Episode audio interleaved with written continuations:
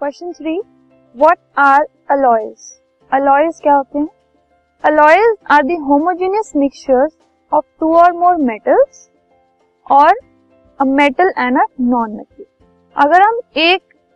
Metal uh, लें या फिर उसके साथ दो तीन और मेटल्स लेकर उनको हम uh, एक होमोजेनियस मिक्सचर बना दें उसका तो वो एक अलॉय बन जाते हैं। या फिर मेटल्स और नॉन मेटल्स को दोनों को मिलाकर अगर हम एक सब्सटेंस बनाएँ तो वो जो सब्सटेंस बनेगा that will be an alloy ठीक है? तो it is a homogeneous mixture उसमें मेटल्स भी यूज़ हो सकते हैं सिर्फ़, और मेटल्स और नॉन मेटल्स का कॉम्बिनेशन भी यूज़ हो सकता है. For example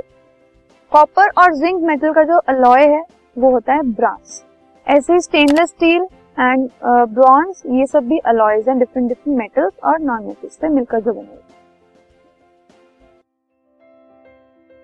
this podcast is brought you by Hubhopper Shiksha Abhiyan अगर आपको ये पॉडकास्ट पसंद आया तो प्लीज़ लाइक शेयर और सब्सक्राइब करें और वीडियो क्लासेस के लिए शिक्षा अभियान के यूट्यूब चैनल पर जाएँ।